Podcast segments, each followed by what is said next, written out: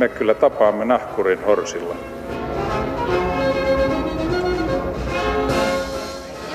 Mä sanoin, että minä juon nyt kahvia.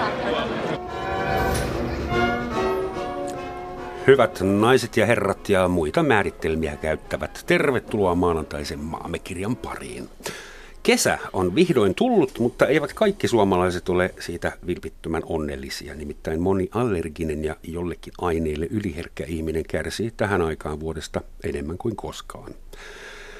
Suomalaisten allergioista, yliherkkyyksistä ja vastaavanlaisista vaivoista puhutaan tänään ja studioon ovat saapuneet Allergia-, Iho- ja astmaliiton asiantuntija Anne Vuorenmaa. Huomenta, tervetuloa.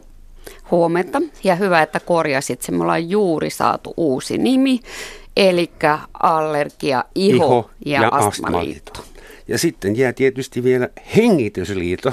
Tervetuloa Hengitysliiton järjestöjohtaja Mervi Puolanne. Hyvää huomenta, kiitoksia. Ollaanko me nyt teillä kahdella katettu tätä allergia- ja yliherkkyysalaa hyvin vai puuttuuko joku hikiliitto, hiusliitto? Se on olemassa, mutta ei liity allergioihin. Uskoisin, että keskeiset liitot ovat tässä Suomen maassa allergia-asioissa. Hyvät kuulijat, meillä on lähetysikkuna auki internetissä. Sitä kautta voitte kertoa kokemuksistanne tai pyytää vaikka vinkkejä. Asiantuntijat on paikalla. Tänään on hyvä päivä allergikoille. Tänään sataa vettä niin kuin Esterin ahterista ja siitepölyt on maassa. Paitsi nyt sisäilma-allergikot tietysti kärsivät, kun pitää kököttää kotona. Oletteko itse allergisia jollekin yliherkkiä? Siitepöly ja kissa. Kissa. Mutta meillä on 2 kissaa. No testien mukaan mullakin on kissa-allergia, mutta en ole ikinä reagoinut siihen, enkä vältä kissoja sen takia. Ja sitten mulla on heinänuhaa, kun sattuu semmoinen kunnon heinänen kesä. Mm-hmm. Eli siis sulla on oireeton kissa-allergia ja sulla on kissa-allergia ja 2 kissaa. Kyllä. Mutta mä nyt oletan, että ne on aika lieviä tapauksia, jotka ei aiheuta kauheasti kustannuksia, kärsimyksiä. No, itse asiassa mulla kissa-allergia testeissä oli ihan tapissaan ja ehkä mä sen takia niin on aikoinaan, en tykkää kissoista, joten en ole niiden kanssa ollut tekemisissäkään, mutta se ei ole este mennä semmoiseen kotiin, jos on kissa, koska olen huomannut, että ei mulle tule loppujen lopuksi mitään reaktioitakaan niistä. Mutta kissat, ne on ilkeitä, fiksuja eläimiä, ne tulee varmaan sun syliin heti ensimmäisenä. Puhutaan semmoisista ihmisistä Suomessa, jolla on vakavia, jopa hengenvaarallisia allergioita. Että kuinka pahaksi tämä menee? Että ketkä ovat Suomessa nämä ihmiset, joille allergia ei ole leikin asia tai hauska juttu tai sivujuoni? Ruoka-allergiset on yleensä niitä ja etenkin lasten kohdalla ja sitten näin kun mietitään tätä kesäaikaa, niin ne pörriäiset siellä ulkona, eli ampiaiset ja mehiläiset, niistä voi saada ihan vakavan allergisen reaktion, ihan henkeä uhkaavan. Mutta siitepölyallergia ei yleensä tapa? Ei. Okei. Okay. Siihen on tehokkaita, hyviä hoitoja, lääkkeellistä hoitoa ja sitten niin kuin juteltiin tuossa äsken kahvikupposen ääressä, niin nenäkannu on yksi hyvä apukeino. Ja sitten jos tuntuu, että nämä normaalit allergialääkkeet ei riitä, niin on myös olemassa tätä lääkkeellistä siedätyshoitoa. Eli ihonanne annetaan pistoksina sitä allergeenia ja nyt on sitten muutama vuosi sitten tullut näitä tablettisiedätyshoitoja, kielenalussiedätyshoito. Kuoleeko Suomessa paljon ihmisiä allergioihin, esimerkiksi just ruoka-allergia, anafylaktiseen shokkiin tai hyönteispistoksiin? No siitä ei ole sellaista ihan tilastoa tehty, mutta arviolta noin joka toinen vuosi kuolee. Ja yleensä se on ampiainen tai mehiläinen. Nyt niitä kannattaa ilmeisesti todella varoa. Kyllä, joo. Sitten tiedetään, että allergiaan liittyy myös astmaan, mutta Suomessa astma on hyvin hoidettu ja meillä on 5 tapausta vuodessa, jotka on johtaneet sitten kuolemaan, mutta niihin liittyy yleensä sellaista, että ei ole käyttänyt lääkkeitä niin kuin on pitänyt, eli ei ole hoitanut itseänsä, että usein ne johtuvat siitä. Mulla on semmoinen mielikuva, että astma voi johtua allergeeneista tai yliherkkyydestä, mutta se voi johtua monista muistakin syistä. Että on olemassa jopa puhtaasti psykosomaattinen astma. Taisin pari kertaa nähdä sitä, että mikä teidän kantaa. No, astma ei ole psykosomaattinen, että on ihmisiä, jotka voi reagoida vaikka esimerkiksi pelkässä rasituksessa, mutta silloin sielläkin on piilevä astma olemassa, mutta hän ei reagoi mihinkään muuhun ja osa astmoistahan niiden taustoja ei tiedetä, eli ne ei tiedetä mistä ne syntyy.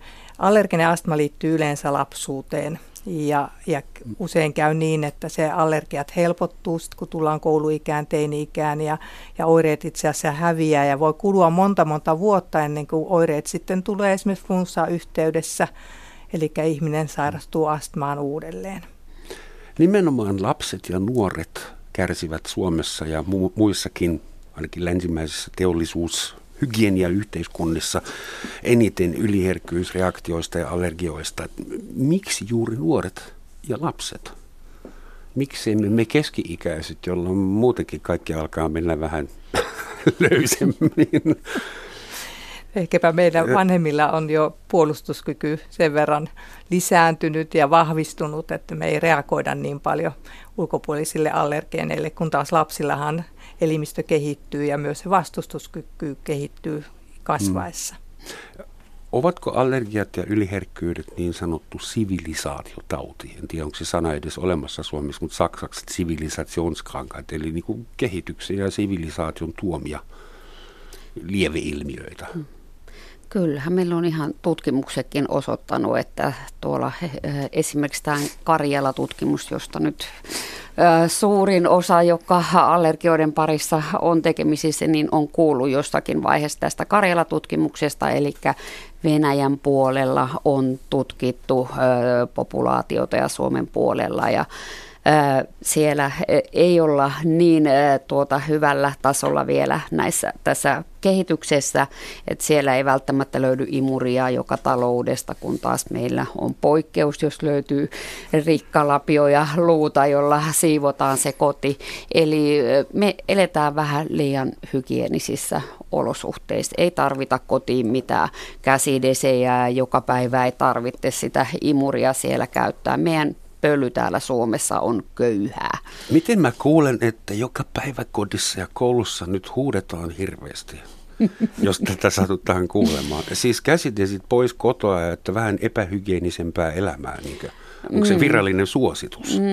No esimerkiksi täällä Karjalassahan todettiin se, että siellä juodaan tietyllä paikalla laatokan pintavettä, jossa on paljon mikrobeja, jolle me varmaan, jos jouduttaisiin sitä juomaan, niin reagoitaisiin. Saataisiin ripuli varmaan. Vähintään ripulia. Sitten me juodaan täällä puhdasta pohjavettä. Että ihan tämmöinen asia vaikuttaa siihen, että minkälaista vastustuskykyä meille kehittyy.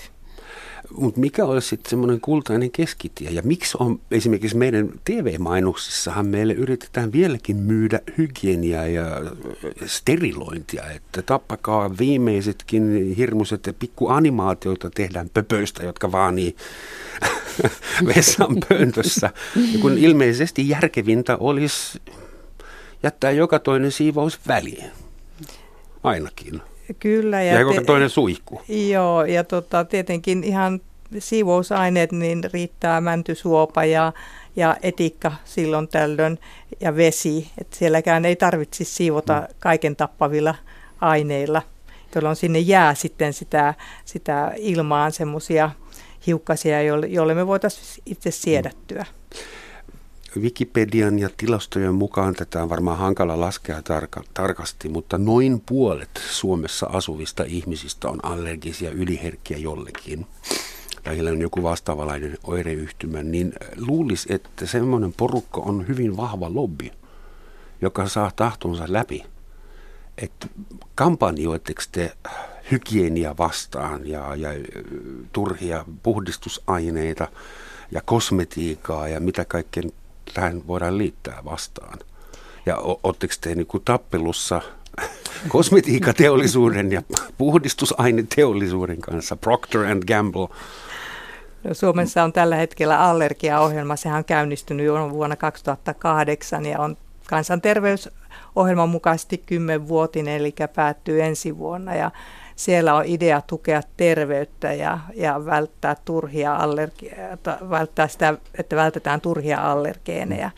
Ja sehän on tietysti sekä väestöviestintää, eli väestölle kerrotaan asioista, mutta myös koulutetaan terveydenhuoltohenkilökuntaa, eli sielläkin on monesti vääriä ideoita ja ajatuksia, kuinka selvitä allergioista ja astmasta. Mutta vastassa on voimakas teollisuus tai kokonainen ryppäys. Niin, joo, kyllä mä luulen, että he on myös pikkuhiljaa herännyt tähän, että ei tarvita niitä kemikaaleja niin paljon ja tehoaineita sinne puhdistusaineisiin tai kosmetiikkatuotteisiin, vaan pärjätään ihan muutamalla ainesosalla. Kun allergioita on syntynyt uusia roppakaupalla, jos WHO-määritelmiä katson, niin en niitä jaksa edes luetella kaikkea.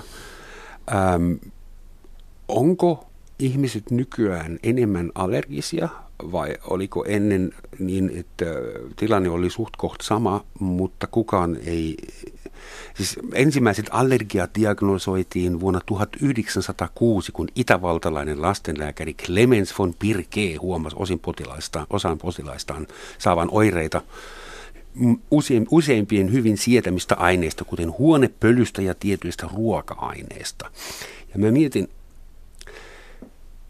toi pähkinä on ehkä hyvä. I can give you the cause of an anaphylactic shock in a nutshell. Anteeksi, tämä varmaan hyvin vanha miksi teille.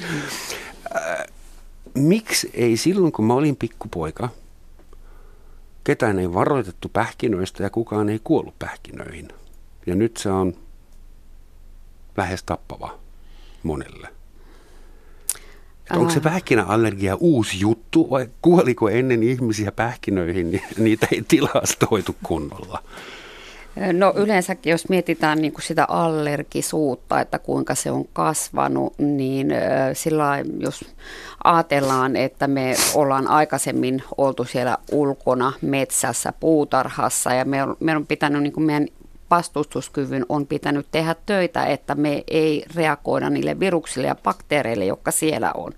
Nyt me eletään puhtaissa sisätiloissa, tehdään koneella duunia, tutustutaan luontoon, TV:stä, dokkarilla tai tietokoneelta katsoen.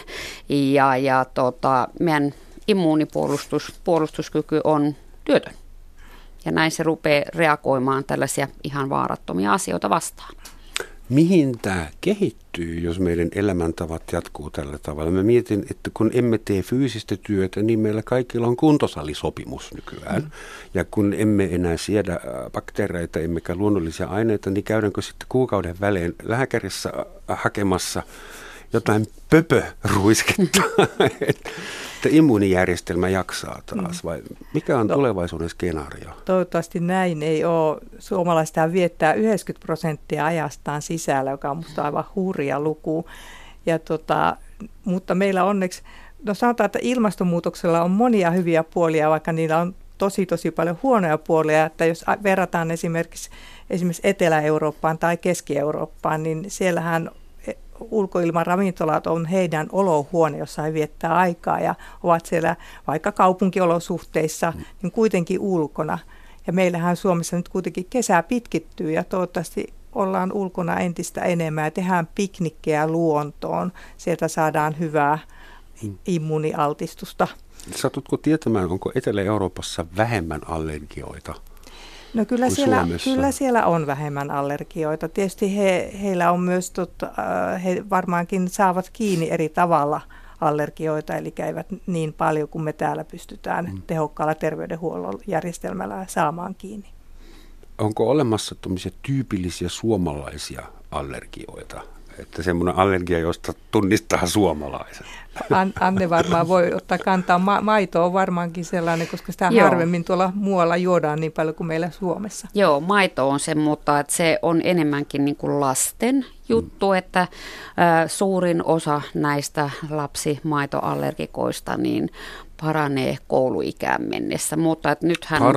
Paranee. Nyt heitit aika. Joo, kyllä mä oon tästä kuullut, mutta että siihen ne on sellaisia, niin kuin, joka ei parane, niin nythän kehitellään koko ajan uusia niin kuin, parannuskeinoja, hoitomuotoja. Maitosierrätys on hyvin pitkällä jo näissä yliopistollisissa sairaaloissa, että näiden allergikkojen elämänlaatu paranisi. Ei tarvitse joka ruoka-ateriaa syynätä, että löytyykö sieltä hippusta maitoa, koska maitoallergia voi vakavimmillaan olla niin, että jo pieni tippa voi saada aikaan vakavan allergisen reaktion. Mulla on ainakin yksi lääkärikaveri, joka nyt huutaa, laktoosiintoleranssi ei ole allergia, vaan se on sitä, että ihmisellä ei ole laktaasi-nimistä entsyymiä, joka hajottaa maitosokeria. Ja suurin osa ihmiskunnasta on laktoosiintoleranttia. Se on poikkeus, jos sietää lehmänmaitoa, koska karjatalous on noin 5000 vuotta vanha ja se on evoluutiomielessä hyvin uusi juttu, että me juomme toisen nisäkän maitoa vielä aikuisena, mutta tähän maitokeskusteluun Suomessa ei ehkä kannata nyt lähteä, mutta siis se on intoleranssi. Laktoosiintoleranssi on eri asia. Kun maitoallergia. Maitoallergia. Anteeksi, semmoinen nyt viisastelin tuolla. Kerro. Nämä on kaksi eri asiaa. Juuri niin kuin tämä sinun lääkäriystäväsi sanoi, niin silloin on kyse intoleranssista, kun puhutaan laktoosiallergiasta, niin kuin kansa sanoo. Ja sitten on erikseensä maitoallergia, joka on niin kuin oikeasti maidon proteiinille reagoivat pienet lapset, ja he voi saada siitä ihan vakavankin allergisen reaktion. Yhdestä tipasta. Juu, ihan yhdestä pienestä määrästä, mutta tämä on hyvin tyypillistä, että nämä sekoitetaan, laktoosiintoleranssi ja maitoallergia. Ne on kaksi ihan eri asiaa. Kuinka vanhemmat sitten mahdollisesti voivat huomata, että kumpi lapsella on? No, laktoosiintoleranssi tulee yleensä, se ei tule pienenä lapsena, vaan se alkaa niin kuin kouluiässä. Ja oireet on vähän erilaisia. Maitoallergia reagoi voimakkaalla vatsakivulla ja sitten saattaa tulla sellaista urtikarjatyylistä ihottumaa, kun puhutaan sellaisesta ei-vakavasta. Mutta sitten vakavat oireethan on sitä, että pienestä määrästä voi tulla ihan niin vakavia oireita, että hengitystiet turpeutuu. Ja sitten on kiire. Jo. Sitten pitäisi jonkun tehdä trakeutomiaa, joka osaa kuulakärkikynällä. Joskus näen videon. Toinen hengenvaarallinen allergeeni on vissiin äyriäisissä. Siis yksi mun kaveri, joka on aina tykännyt kaikista meren elävistä simpukoista ja shrimpseistä, yhtenä iltana ravintolassa sanoi, että paha olo, lähti vessaan, ei tullut takaisin ja löytyy onneksi siellä koomassa ja piipaa autolla, anafylaktinen shokki tuli. Voiko se alkaa tosta noin vaan aikuisena kuin salama kirkaalta taivalta, että vai voiko ihminen jollain tavalla välttyä siitä, että tulee?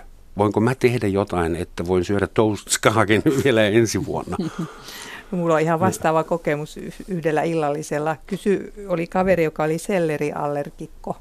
Ja hän kysyi sitten, että onko salaatissa selleriä. Hänelle sanottiin, että ei ole.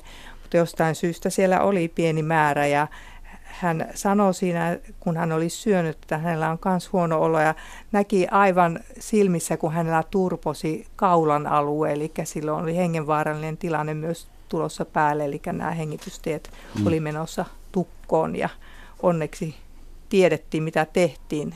Mutta se voi tulla todella äkkiä ihan minuuteissa. Sanotaan, että sekunneissa ja jopa minuuteissa. Mitä ne ovat ihmiselle, joka istuu ravintolassa tai kotona ja jolle tulee semmoinen ajatus, hups, nyt ei ole kaikki hyvin? Kyllä siellä yleensä on jonkinnäköinen allergia taustalla, mutta aina täytyisi niin kuin meidän kanssaihmistenkin huomioida tällaiset asiat ja jopa ihan, että jos sieltä löytyy käsilaukusta tai povitaskusta löytyy adrenaliini-injektori, niin uskaltaa ja osata käyttää sitä. Adrenaliini-injektori. Joo, se on sellainen ensiapu tällaisissa vakavissa allergisissa reaktioissa ja se niin kuin helpottaa siihen, jos ne turpoaa ne hengitystiet, niin se auttaa hyvin nopeasti. mutta se on vain ensiavuksi. Eikö adrenaliinista sitten joudu vielä kahta kauheammin paniikkiin?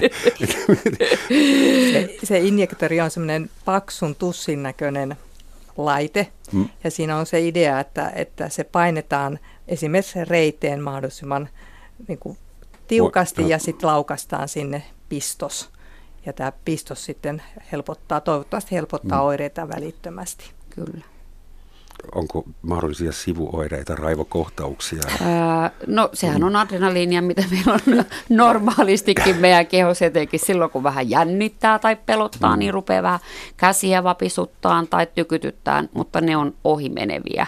Et sillä ei voi niinku sillä lailla niinku vaaratilannetta aiheuttaa. Et jos vähänkin tuntuu siltä, että nyt on tilanne, että tarvittaisiin sitä adrenaliini-injektoria, niin ilman muuta se kannattaa käyttää, koska sillä saatetaan pelastaa sen allergisen henki. Yksi asia, joka ei myöskään virallisesti ole allergia varmaankaan, on tuo suomalainen D-vitamiinin puute, joka mä kärsin, en tiedä onko se sitä, mutta joka talvi minä raavin jalkojani vereslihalle, mutta olen kuullut, että alkuperäiskansalaiset harrastavat sitä samaa, että tämä iho ja Suomen ilmasto. Onko mitään järkeviä neuvoja vai täytyykö vain rasvata täällä viimeistä päivää?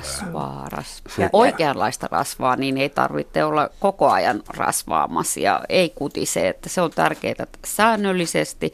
Ja tuossa alussa mä pisti korvaan, kun sä sanoit sitä suihkusta, että välttää suihkua. Atopiselle kuivalle iholle on tärkeää, että se saa myös vettä. Sieltä huuhdotaan pois ne edelliset rasvat ja hiki ja kaikki muu tällainen lika, joka saattaa pahentaa sitä atooppista ihottumaa. Monella ihmisellä on sellainen vääristynyt kuva siitä, että kun on iho kuiva, niin silloin pitää välttää suihkua. Mitä me tehdään kukalle, kun se on kuiva? Kuivatetaanko me sitä lisää? Ei, mutta me ei myöskään laiteta sille shampoota veteen, joka on bipolaari, joka vetää kaikki rasvat pois. Eli siis suihku kyllä, mutta ilman shampoota, ilman ihan vaan vedellä. Niin kuin ihan vedellä. Ensimmäiset 2 miljoonaa vuotta. Joo. Kyllä. Ja kyllä Suomessa kannattaa kuitenkin sitä D-vitamiinia syödä, kun sitä on saatavilla. Ja tiedetään monesta hengityssairaudesta, että D-vitamiinin syönti auttaa tai vähentämään oireita myös astmaa sairastavalla. Eli on ihan näyttöä siitä, että sillä on merkitystä. Kuinka pärjättiin Suomessa ennen kuin D-vitamiini keksittiin ja alettiin myydä? Kun meillä syöttiin silloin silakkaa ja ruisleipää ja voita. Se oli aika hyvä koktaili. Millaisia trendejä allergiaa ja yliherkkyys, intoleranssi ja sillä rintamalla tällä hetkellä on. Mikä on seuraava? Saksassa esimerkiksi on kasvava ryhmä ihmisiä, jotka valittavat siitä, että kärsivät niin sanotusta sähkösmogista, eli sähkösaasteesta. Kaikenlaisista sähkömagneettisista kentistä, jotka tulee joka suunnasta ja läpäisevät meitä 1000-kertaisesti joka sekunti. Joko Suomessa on alkanut järjestäytyä semmoinen porukka, vai mille me ollaan seuraavaksi allergisia? Ilmeisesti mobiilipuhelimet, älypuhelimet eivät ajattaneet laajan allergisen reaktion, vaikka sitä povattiin. Suomessa on sähköyliherkkiä ja heillä on myös oma yhdistys. Ja Suomi, kun on luvattu yhdistysten maa, niin veikkaan, että voi tulla muitakin tämmöisiä nykytrendin mukaisia yhdistyksiä, mutta oireet näille ihmisille on kuitenkin todellisia ja sitä ei tiedetä, että onko heillä muuta allergioita, en osaa ottaa siihen kantaa, mutta että voi olla, että on tämmöinen herkempi ihminen ja usein esimerkiksi kun sisäilmaongelmista ihmiset oireilee, niin monelle kehittyy tämmöinen monikemikaaliyliherkkyys tai ympäristöyliherkkyys, jossa voi olla sitten näitä sähköallergioita myös mukana. Siis sähköallergioita vai yliherkkyyttä? Yliherkkyyttä, hyvä Anne, kun korjasit. Allergia vaatii sen tietyn mekanismin ja sitähän ei tuota. Se vaatii allergeenin, eli sitä, Ja sähkö on, en tiedä, onko se nyt aalto vai partikkeli, se olisi erillisen keskustelun. Mutta sitten myös tämmöinen tuoksuyliherkkyyshän liittyy myös esimerkiksi astmaa, joka on huonossa hoitotasapainossa tai siihen vaiheeseen, kun ei ole vielä tehty sitä astmadiagnoosia. Ja itse kun on astmaatikko, niin tiedän, että esimerkiksi konsertissa on hirveän kiusallista olla vähän, kun on flunssa tulossa, joka tietysti pahentaa tätä itse perussairautta, kun siellä on herra, joka on ruiskauttanut kunnon partavedet iltaan lähtiessä. Ai tai herrojen partavedet, Joo, ja rouvien hajuvedet, niin vaikka siellä istutaan ihan paikallaan hiljaa ja sattuu siihen eteen esimerkiksi rouva, jolla on parfyymi, ja hän hiukan heilauttaa päätä, niin siinä takana on tosi ikävä olla, että voi alkaa ihan silmät vuotamaan ja tietysti henkeä ahistaa ja yskittää, ja jossain konsertissa ei voi yskiä. Aina toivoisi, että ihmiset huomioisivat, kun lähdetään tämmöisiin tilaisuuteen, oopperaan tai konserttiin, että ei tarvitsisi panna oikeastaan ollenkaan niitä hajusteita. Se olisi muuten totta, että konserttitalossa voisi olla semmoinen, että huomioi lähimmäistäsi, että tulee ilman Chanelia. Joo. Anteeksi, piti vielä sanoa, että mä en ole varsinaisesti allerginen tuoksuille, mutta kun mä kävelen tavaratalon sinne, yleensähän toi kosmetiikkaosasto on se, johon tullaan ensimmäisenä, niin mä joka kerta ihmetyttää, kuinka joku voi olla töissä tässä tuoksupilvessä. Siihenkin tottuu. Ilmeisesti, mutta se ei voi olla terveellistä, kun ne on kaikki aika pitkäketjuisia orgaanisia molekyylejä näissä. Niin, anteeksi, mitä olit? Nyt se meni jo ohitse, mutta että tuoksuherkkyys se on semmoinen, joka tuntuu, että se on nyt niin kuin nostanut päätänsä. Mulla on sellainen mielikuva, että enemmänkin on nyt kyse siitä, että näitä tuoksuja lisätään nykyään niin moneen paikkaan. Jopa mineraalivesiin. Kyllä. Ja jopa nenäliinoihin. Musta se on aivan käsittämätöntä, että nenäliinassa on hajusteja, että se pannaan nenään, niistetään, niin... Joo. Kondomit jopa. Farkut. Anteeksi. Farkkuihin laitetaan myös. Tuoksufarkkuja. Jäikö multa jotain?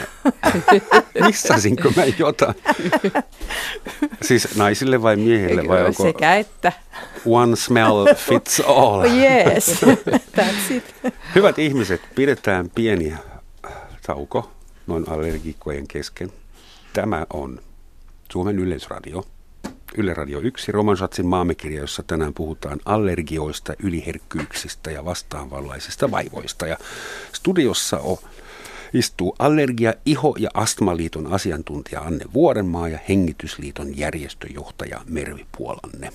Noin puolessa välissä kannattaa aina muistuttaa. Meillä on tullut kysyttävää. Mikä on ruokiin lisättävien lisäaineiden rooli allergioissa? Se on Annelle. Teillä on hyvin työnjako. Tämä kuuluu Annelle. Niin, Anne, että mitä meidän ruoissa on, joka aiheuttaa allergioita? No siellä on ne ruokien proteiinit, mutta sitten käytetään myös lisäaineita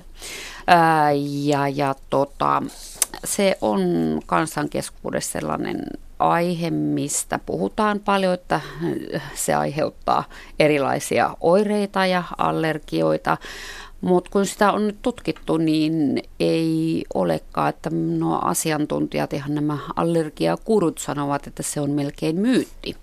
Että on ihan muutamia sellaisia, esimerkiksi karmiini, joka on se punainen väriaine, mitä lisätään johonkin drinksuihin esimerkiksi, taikka sitten... Campari. Joo. Onko sininen väri myös? Eikö sekin ole aika? Mutta nämä on äärimmäisen harvinaisia, niistä puhutaan paljon.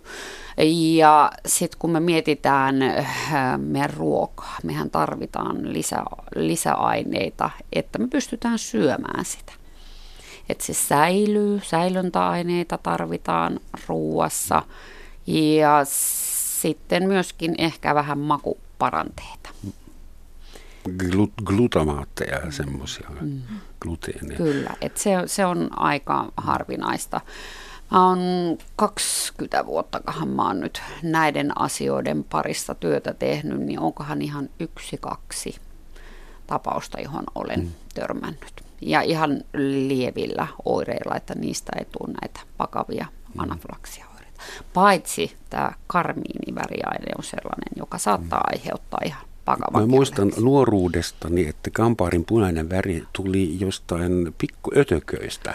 Joo. Ja sitten kun kansa sai tietää, niin protestoitiin ja haluttiin jotain siistimpää tilalle ja sitten ruvettiin tekemään tämmöistä laboratoriokarmiinia. Eli siis sen takia mä en enää juosta litkoa, mä haluan nähdä ötököitä takaisin. Kuuntelijakysymys. Tämä olisi ollut mullekin käsikirjoituksessa kohta. Allergisuus taitaa kulkea suvussa ja on niin sanotusti periytyvä. Ovatko silloin perheen kaikki lapset allergisia vai onko vain osa? Tämä on vähän vaikeampi kysymys, eikö niin? No, taipumus periytyy kyllä ja astmastakin on löydetty yksi geeni, joka voi periytyä, mutta edelleen puhutaan taipumuksesta ja voi olla meidän perheessä 4 lapsesta 1 oli allerginen, eli ei välttämättä kaikki. Mä luin, että jos identtisistä kaksosista toisella on allergia, niin toisella kaksosella on 70% todennäköisyys tilastollisesti, että hänellä on sama, mutta se ei ole suinkaan varma. Joo, minä olen kaksonen, niin kaksosisarellani ei ollut muuta kuin ötökkäallergia, kun hän rahasi kaikki pienet ötökät makuuhuoneeseemme lapsena, mutta se väistyi sitten, kun täytököitä ei enää tuotu sisälle. Selvä. Anteeksi, mä jäin miettimään näitä kafkamaisia ötököitä teidän kodissanne. Seuraava kysymys alkaa hyvin. Ihan vakavasti. Onko koskaan tutkittu allergisuutta sen suhteen, minkälaisessa asunnossa talossa henkilö on varhaisvuotensa viettänyt? No, siitähän on ihan tutkimuksia, että maatilalla kasvaneiden lasten riski saada astmaa tai allergiaa niin on huomattavasti pienempi. Prosenttimäärää en nyt muista, mutta että se vaikuttaa minkälaiset elinolosuhteet. Ja taas palataan tähän hygienia-asiaan.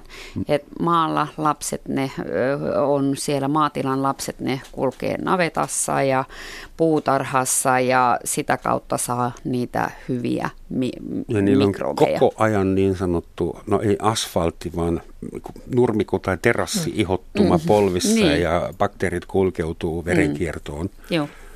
Tiedetään siitäkin, että myös kotieläimet kotona niin lisää, etenkin koira niin lisää tämmöistä immunopuolustuksen kasvua tai vastustuskyvyn kehittymistä. Mutta se ei ole itse se koira, vaan ne koiran tuomat mikrobit sieltä ulkoa sinne sisälle, kun kissathan on yleensä sisäkissoja. Niin kun koirat kulkee siellä luonnossa ympäriinsä. Niin ne ja tuo vaihtelevuutta niin kotimikrobistoon. Kyllä, joo.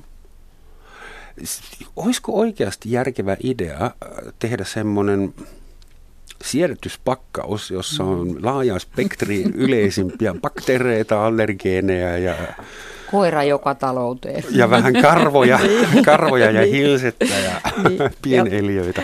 Joo, ja lapsi hiekkalaatikkoon. Siellä saa sopivasti suuhun vaikka mitä. No mutta vakavasti nyt, että teidän liitot tekevät paljon hyvin manifestia, konkreettista ja kallistakin työtä. Te rakennatte tai rakennuttatte muun muassa asuntoja ihmisille, joille pitää rakentaa erillisiä asuntoja, jossa on ilmanvaihtoja ja pintamateriaalit, rakennusmateriaalit kohdallaan. Ja samalla pitää siedättää muita ihmisiä ja opettaa heitä käymään kerran kuussa jossain maatilalla ja pussaamassa maata navetan edessä. Kuinka nämä asiat, nehän on 2 erilaista trendiä, vastakkaista trendiä, että mitä järkeä, miten tämä saadaan sopimaan yhteen? Hengitysliitto on rakennuttanut todellakin muutaman kerrostalon toisen jäsenyhdistyksensä kanssa. Siellä idea on kuitenkin ollut rakentaa hyvää ja terveellistä sisäilmaa. Ensimmäinen talo rakennettiin 90-luvun puolessa välissä ja siellä testattiin näitä erilaisia sisäilmamateriaaleja, tehtiin mahdollisimman vähän päästöisiä, plus silloin kokeiltiin sitä, että kaikki putket, jotka rakennustyömaalla on, niin ne peitetään ne putkien suut, koska ne makaa siellä maassa. Ja samoin villat, jotka vietiin sitten seiniin, niin ne huolehdittiin, että ne ei kostu. Eli silloin ollaan vähän niin kuin eri asian kanssa tekemisissä.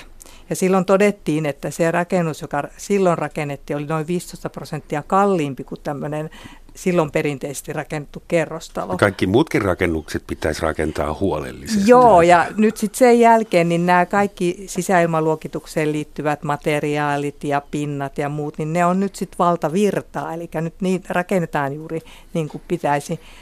Mutta tämä sisäilmakysymys on iso probleemi, koska siellä on sitten muita ongelmia. Urakat vetään tosi tiukaksi, jolloin siellä on materiaalit, jotka ei kerkeä kuivua. Ja jos ei materiaalit kerkeä kuivua, niin sitten voi pintojen alle jää, kun ne peitetään, niin kosteutta, jotka sitten aiheuttaa taas ongelmia myöhemmin. Ja sitten ei huolehdita kunnolla valvonnasta, tehdään vähän tiloitua työtä ynnä muuta, mutta siellä on paljon ongelmia, jotka pitäisi pyrkiä ennaltaehkäisemään ennen kuin niistä tulee sitten ongelmia myöhemmin. Tuommoinen maaginen sana on home. Sä et sanonut sitä äsken, mutta mä näin, että sä ajattelit sitä. Kuuluuko home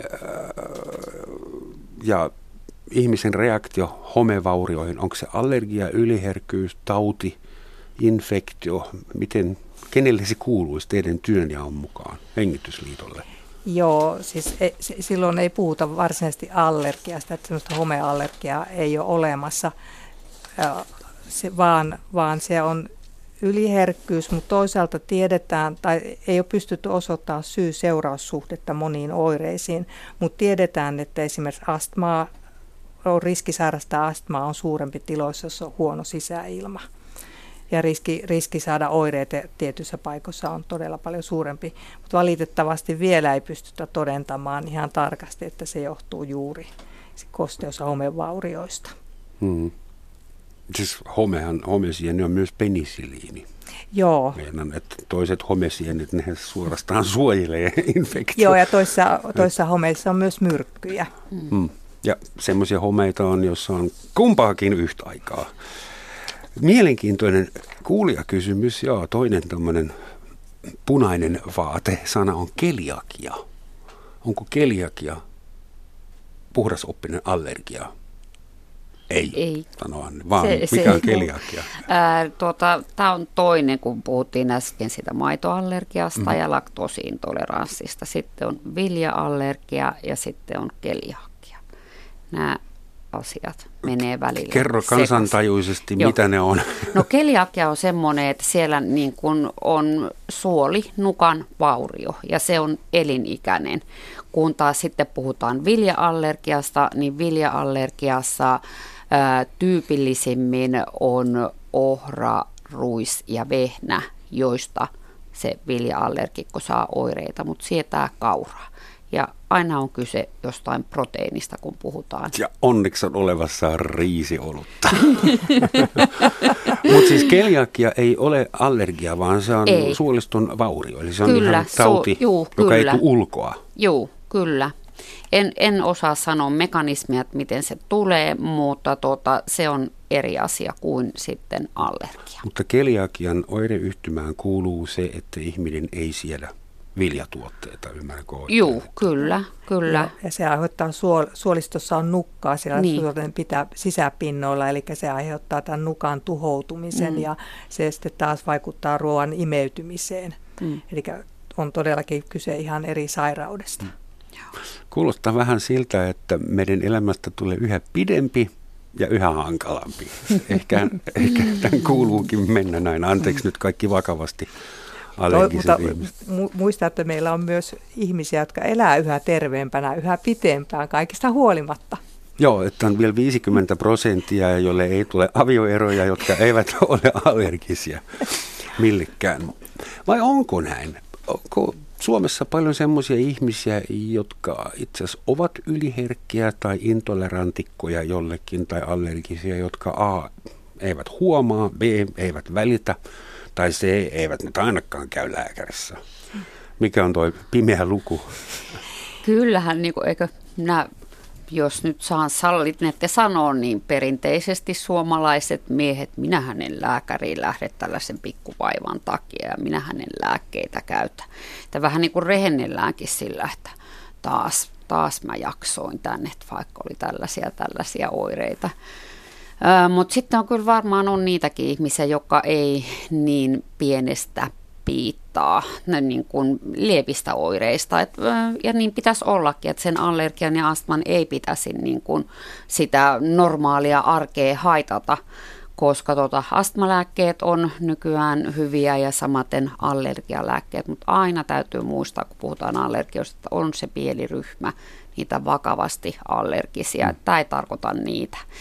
Ja heidänkin elämänlaatua pyritään niin kuin parantamaan sillä, että kehitellään uusia tehokkaita hoitomuotoja, koska ruoka on valitettavasti semmoinen, että sitä meidän täytyy kuitenkin eläksemme saada. Kyllä oireisiin kannattaa musta reagoida kyllä ajoissa, koska moni sairaus tuoreeltaan hoidettuna on hoidettavissa parempi kuin sitten se rupeaa olemaan pitkäaikaissairaus. Esimerkiksi astmahan oli sairaus, saatiin kiinni aika myöhään ja ei ollut tehokkaita hoitokeinoja. Nyt astma pystytään diagnosoimaan varhain ja se pystytään hoitamaan hyvin. Ja se on sairautena välttämättä riittää, että otat lääkkeen aamulla ja se on sulla siinä se astman hoito. Sen kanssa voi elää normaalisti. Sen kanssa voi ihan elää normaalisti, mutta se pitää saada kiinni varhain, jolloin sitten saadaan tämä hoitokin järjestymään hyvin ja se hoito on hyvin tämmöistä pientä. Jos mietitään kaikki astmaatikot, allergikot, YMS, jotka ovat jollain lääkityksellä, tapauskohtaisesti tai jatkuvalla lääkityksellä, kuinka iso bisnes tämä on kansantaloudellisesti? Että kuinka paljon syödään Suomessa lääkettä ja kuinka hyviä ne on? Meinaan, että kaikillahan on sivuoireita. No, astmalääke on hyvin esimerkiksi siedätetty. Sitä ei oteta tablettina, se hengitetään täsmällisesti sinne keuhkoihin. Ja Suomessa on viimeisen tilaston mukaan 243 000 ihmistä, jotka käyttää tukeumatyyppisiin sairauksiin lääkkeitä. Eli näistä yksi on astmasta, siellä on pieni osa keuhkoahtaumatautia sairastavia ihmisiä. Et kyllähän se aika business on lääketeollisuudelle. Se on saman verran kuin moottoripyörän omistaja. Pari viikkoa sitten puhuttiin 4 miljoonaa. Joo, mutta toisaalta tietysti niin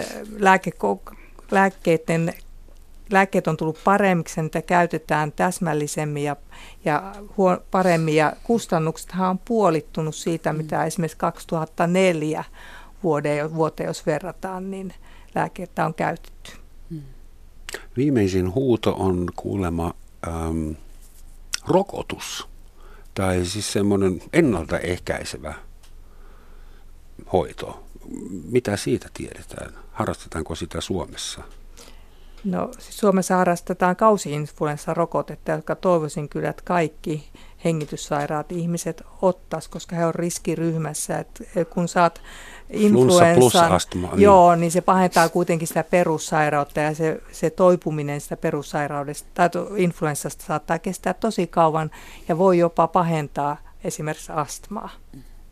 Mutta mikään ennaltaehkäisevä rokotehan se ei ole. Ei ole, ja sehän on aina vuodesta riippuen, sattuuko cocktail oikein, että mitä tuolta maailmalta, tuleeko A:ta, B:tä vai yhdistelmää vai jotakin muuta siltä väliltä, niin se on myös tuurissa, mutta parhaimmillaan niin se on hyvin ehkäisee influenssan. Jossain laboratoriossa mietitään jo, kuinka allergioita voidaan ehkäistä ennen kuin vauva edes syntyy. Ja sitten tietysti synnytys vaginan kautta on kanssa asia, joka vaikuttaa siihen, kun pitää saada äidin pöpöjä. Se helpottaa kuulemma oman immuunijärjestelmän kehittymistä. Mitä? Juuri näin. Niin mä olin sitä ennaltaehkäisevästä rokotteesta sanomassa, että aina tietenkin toivotaan, että kehitys menee eteenpäin, mutta eiköhän siihen ole vielä pitkä matka, että me saadaan sellainen ja se pitää olla nimenomaan täsmä juttu esimerkiksi siitepölyallergian hoitoon, että ei voi olla sellaista yleisrokotetta, että kun tämän otat, niin ei tule allergiaa eikä astmaa. Ja sitten toinen pointti niistä astmalääkkeistä, mä tuolla käytännössä, kun olen astmaatikkojen kanssa tehnyt töitä, niin kun ne on suurin osa niistä hoitavista lääkkeistä on näitä kortisonipohjaisia lääkkeitä, niin se jotenkin se kortisoni sanana on peikko ihmiseltä. Pelätään, että tulee näitä kortisonin haittavaikutuksia, että rupeaa iho ohenemaan, tulee mustelma, taipumusta ja kasvot pyöristyy. Ja persoonallisuuskin muuttuu vähän. Nimimerkki joskus kuurin vetänyt. Joo, mutta se on ihan eri asia sitten, kun vedetään otetaan tablettia, kuin sitten hengitetään paikallisesti sinne tulehtuneeseen keuhkoputkistoon se lääke. Ja mitä aikaisemmin se astma saadaan sieltä kiinni ja lääkkeet kohdilleen, niin sitä pienemmällä kortisonimäärällä pärjätään. Että siinä tämä suomalaisen miehen sisu niin kun tekee hallaa sille, että en mene lääkärin, tämä on nyt vaan pientä yskää. Kun taas sitten, että saataisiin ajoissa se sieltä kiinni ja oikealle hoidolle, niin pärjättäisiin vähemmällä lääkityksellä ja mielenrauhalla siellä kotona. Kun tässä jo toistamiseen kyseenalaistat suomalaisten miesten järkeä, niin osaako naiset sitten hakeutua hoitoon oikeaoppisesti vai onko naiset sitten heilurin liikkeen toinen ekstreemi? Nyt on pientä nuhaa, taidaan ottaa äkkiä vähän sitä ja tätä lääkettä ja soitan lääkärille. No varmasti näinkin, mutta nythän on tuolla Seinäjoella tutkittu, että astmojakin on erilaisia. Yksi sellainen niin kuin oikeastaan aika hyvässä hoitotasapainossa on 5-60-pisten miesten nuhaton astma. Eli heillä lääkeet vaikuttaa hyvin, mutta sitten ongelma on naiset. Eli puhutaan tämmöistä naisten astmasta, että oikein tiedetään, että mikä siellä taustalla on, selittyy ehkä vähän ylipainoa. Ja sitten heillä, kun astmaahan tutkitaan puhalluskokein, katsotaan missä kunnossa keuhkoputket on, niin heillä niin kuin nämä keuhkojen toimintakokeet on ihan kunnossa, mutta he oirehtii paljon. Ja siellä on jotain semmoista mystistä siellä taustalla, että Seinäjoella nyt yritetään sitten löytää se avain, että miksi näin on. Mä tunsin kerran Saksassa nuoren naisen, joka sai astmakohtauksen joka kerta, kun sen poikaystävä halusi lähteä meidän kanssa kaljalle. Ja totta kai alussa me mietittiin, että tämä nyt on hysteeristä ja inhottavaa vallankäyttöä, mutta me tajuttiin hyvin nopeasti, että ei kun nämä astmakohtaukset, nämä on aitoja. Hän oikeasti meinasi tukehtua ja se tuntui tosi ilkeältä. Niin, siinä olisi voinut antaa ohjeen poikaystävälle, että sanoo tälle siipalleen, että rakas, voisit tule mukaan, tai voisitko ottaa nyt vaikka avaavaa lääkettä. Se ei silloin keuhkoputket avaa, ja sitten 2 tunnin päästä sanoa, että nyt minä lähdenkin kaljalle, jolloin se avaava lääke pitää ne keuhkoputket auki. Otetaan tähän tapauskertomus, keissi. Make lähettää meille viestin.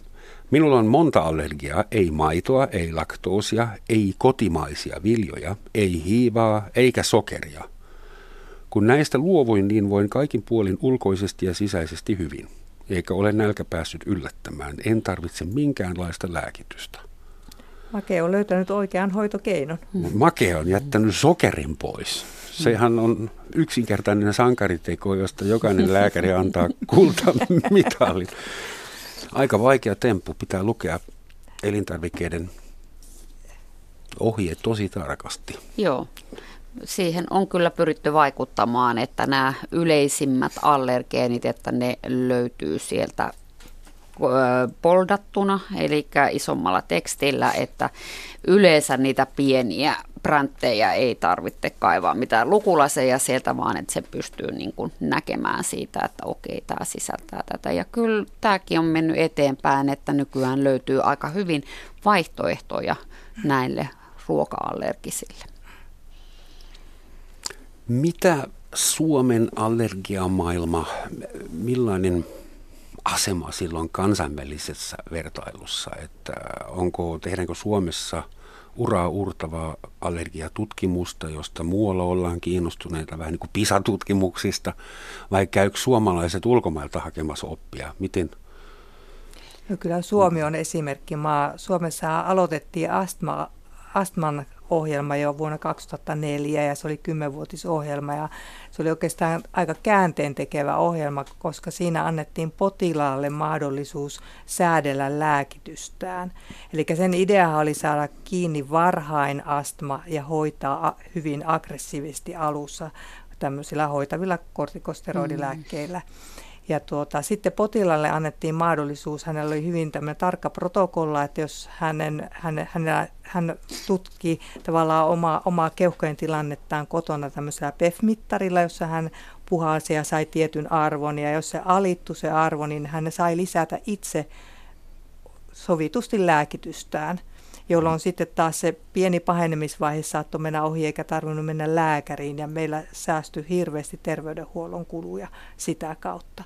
Ja nyt tämä uusi allergiaohjelmahan on aivan käänteentekevä. Siinä on tavallaan sen ideahan, että hoidetaan nämä vakavat allergiat niin kuin ennenkin ja todella hyvin, mutta sitten nämä tämmöiset lievät, niin yritetään kasvattaa sietokykyä. Ja tämä on semmoinen, jossa me ollaan oikein esimerkkimaa, jopa Pohjoismaissa. Että ei tarvitse mennä sen kauemmaksi. Sietokyvyssä olemme oikein esimerkkimaa. Joo, kyllä. Ja maailmaltahan on tultu ottamaan oppia tästä allergiaohjelmasta, että sillä lailla ollaan niin kuin edelläkävijöitä tästä, että missään muualla päin maailmaa ei tätä ole ja on käyty tuolta ulkomailta. Tämä nyt on vähän kyseenalaista, että pitäisikö tästä olla ylpeä, että meillä on eniten allergioita ja sitten me myös tiedetään eniten allergioita. Suomeen tulee tässä loppuviikossa 7000 asiantuntijaa ympäri maailmaa Helsinkiin nimenomaan keskustelemaan allergioista, ja luulen, että me ollaan saatu se konferenssi tänne tämän allergiaohjelman takia. Koska täällä on niin siistit hotellihuoneita, koska meidän juomavesi on käytännössä bakteerit ja meidän hengitysilma on. Joo, meillä sataa vettä niin paljon, että täällä voi hengittää vapaasti. Mutta oikeasti tuleeko allergioista sitten, onko se tulevaisuuden kansantauti? Kohta me eletään kaikki 115-vuotiaiksi ja syödään pillereitä ja vältetään sitä sun tätä pähkinöitä ja äyriäisiä. Mun mielestä astmasta tiedetään, että vaikka nämä hankalat astmaat on vähentynyt, niin kuitenkin astmaa sairastavien määrä lisääntyy pikkuhiljaa. Että väestöstä noin 10% on sellaisia, joilla on astma tai astman kaltaisia oireita. Ja ne ei ole vanhoja ihmisiä? Ei, siis astmaa voi sairastaa periaatteessa milloin vaan, minkä ikäisenä vaan, mutta useimmiten se on nuorempien ihmisten sairaus. Tosin sitten on näitä, kun alat ikääntyä, niin tulee kaikenlaista, ja Anne tietää varmaan allergioiden määrästä. Että. Joo, no sillä lailla on tämä allergiaohjelma nyt tehnyt tehtävänsä, että se jyrkkä kasvu, mikä on ollut niin kuin niiden allergioiden kasvussa, niin on saatu taittumaan. Että ei mennä enää niin jyrkässä nousussa, mutta tokihan niin kuin allergioista ei varmaan koskaan tulla pääsemään, ja ne erilaistuu ja hoitokeinot paranee toivottavasti. Niin kauan kun meillä on siistit kodit, niin jossain määrin meillä on myös allergioita. Mikä on tuommoinen yleisneuvo kaikille, jotka eivät ole allergisia vielä tai eivät koskaan tulekaan allergisiksi? Kotipuutarha ja luontoyhteys. Porkkanoita istuttaa sinne puutarhan perukoille ja niin, oma perunamaa. Enemmän pitää mennä metsään ihan kirjaimellisesti. Sieltä saa hyvää mikrobialtistusta. Mutta täytyy sitten näiden, jotka ei ole allergisia, niin heidän täytyy muistaa se, että jotkut on ja suora ymmärrys heille. Joo. Ellen muuta ole oppinut tänään, niin sen, että vaikka en itse ole allerginen paitsi huonolle musiikille ja huonolle taiteelle, niin allergia ei ole naurun asia. Kiitoksia Mervi Puolanne ja Anne Vuorenmaa. Tähän loppuun mahtuu vielä todella huono vitsi, jonka löysin netistä. Että meidän 1-vuotias tytär on allerginen vehnälle, soijalle, maitotuoteille ja kananmunille. Niinpä hänen syntymäpäiväkakkunsa on pelkkä kynttilä. Näillä turhauttavilla sanoilla. Voikaa hyvin kaikki allergiset ja ei-allergiset. Und tschüss.